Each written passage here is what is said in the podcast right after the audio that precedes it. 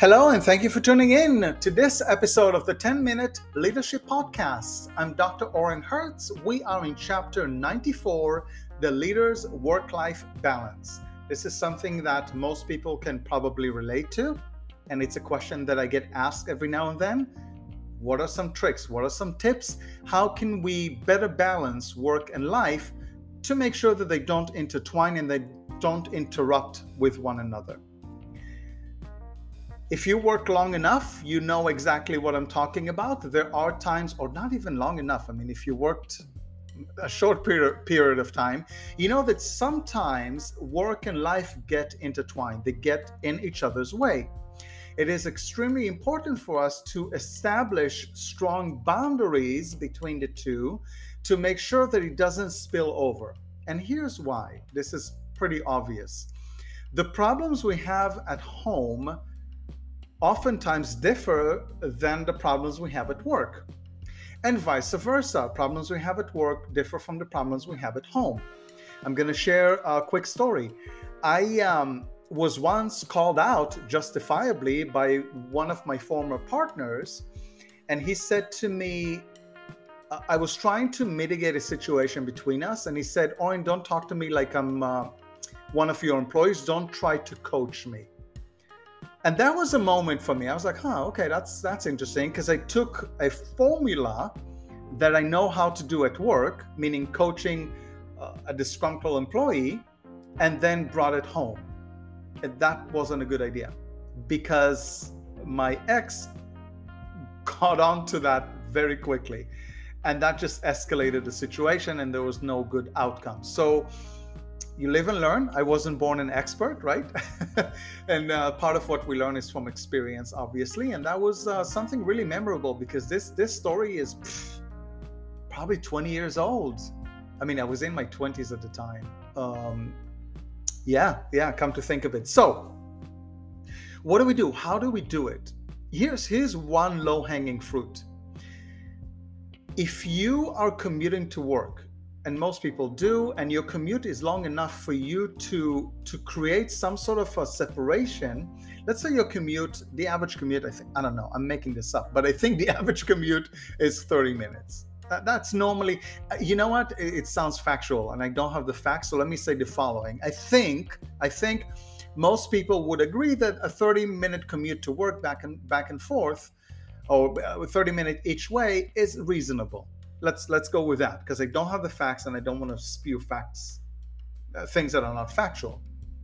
Within those 30 minutes, think about what it is that you can do to close the workday in your head and open the evening or the morning, it depends on the shift or what time you work. Open the next period of time to your private life, to your family, to your friends, to yourself, to your pets, uh, to conversations you have with your friends and family, and how you can separate both. Here's what I do. I, am going to say oftentimes because it, it, does happen oftentimes that I will sit in the car in silence. I, I sometimes obviously I listen to music or a podcast, but if I really need to to decompress, I need silence uh, I know at least two of my friends that absolutely hate it, probably three, because when they ride with me and I don't have music on, they're like, "What's wrong with you?" They immediately turn on the the radio spot, whatever you know, whatever music that that can be piped in the the car. I sit in silence. This is my reflection time. This is my time to say to purge the day, right, and say, okay, well, this this and that happened today, and we're gonna pick it up tomorrow, and we're going to continue on with the rest of my day that is now my uh, private life, right?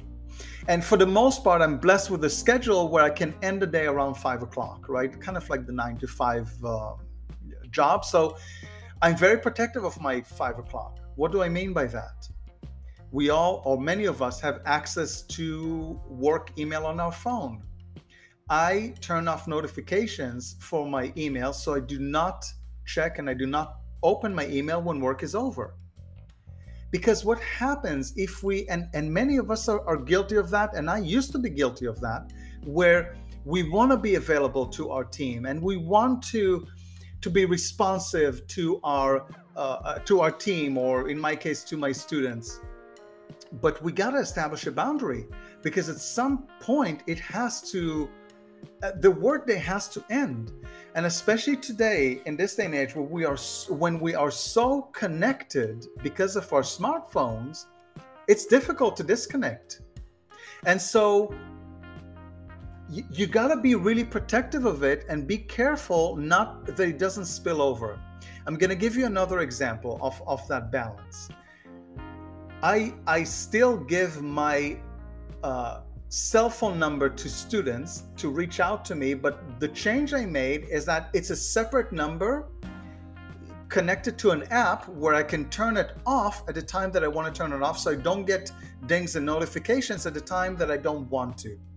And I've learned a lesson I had um, I went out to dinner. This was a couple years back, and um, had a couple glasses of wine, which is perfectly okay. I'm having dinner with friends, and a text comes in, and a student is asking question and questions, and it's 8:30 p.m. and I'm like, oh, you know, it's not the student's fault. It's my fault because I'm reading it now, and I have to kind of enter work mode, and I'm in leisure mode because I'm having dinner with with wine and friends, right?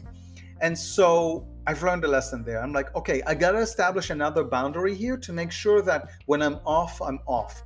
And vice versa, when I'm on, I'm on, right? So, uh, with some new uh, um, specifications on the phone or settings on the phone, I will put my phone on do not disturb, especially when I teach or when I have important conversations with students, right? So, the idea what i'm trying to convey here my friends is that the use tools that are available to us today to create that clear separation between the two. Because at the end of the day if there's an emergency at work or an emergency at home you can be reached. You, you're not gonna if something really bad happened if you're at work and your house is flooding uh, because a pipe burst right then someone's going to call you and they're going to call you again if you didn't answer and call you the third time and then you pick up hey what's going on? Listen there's an emergency. So the point is that we can be reached. We can be reached if needed. And vice versa if there's a work emergency we can be reached if we absolutely need to be reached especially in this day and age with the available technology we have. So there's two things here. Well there's a few things.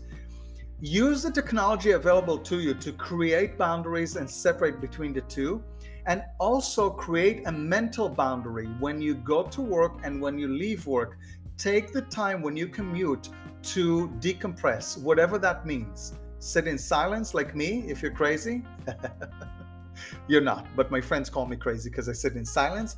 Listen to this podcast, maybe, I don't know. Uh, listen to music. Uh, talk on the phone with some friends to or family to try and catch up. Do whatever helps you and whatever your routine is that is creating that separation and that boundary. And my friends, I speak from experience because I wasn't really good at this in my past. And I've learned and I taught myself and I listened to advice. And now I am proud to say if, if I'm recording an episode on this, I've really mastered it. When I'm done with work, I'm done with work. And I've learned really that everything can wait. So, on the drive to work, for example, at the light, I won't open my work email because my work email is waiting for me at work on my work computer. I'm going to open it then. This is when the day starts, when I quote unquote clock in when I enter my office. So try to to to take this advice. And I know it's hard because we want to be good and we want to be responsive and we want to be as available as possible to, to our teams, to, to the people that we work with. But you got to look after yourself. You got to take care of yourself. And if you separate, you will have a better life. I promise you that. I speak from experience, and this is what I love about this. This is beyond knowledge. This is knowledge and experience, which is all of the episodes really. But this one really I taught myself and I'm really proud of it because I'm at a really good place now with work life balance. I hope this helps. Thank you very much, my friends, for tuning in. Take good care of yourself, take care of each other, and we will um, get together again for our next episode next week.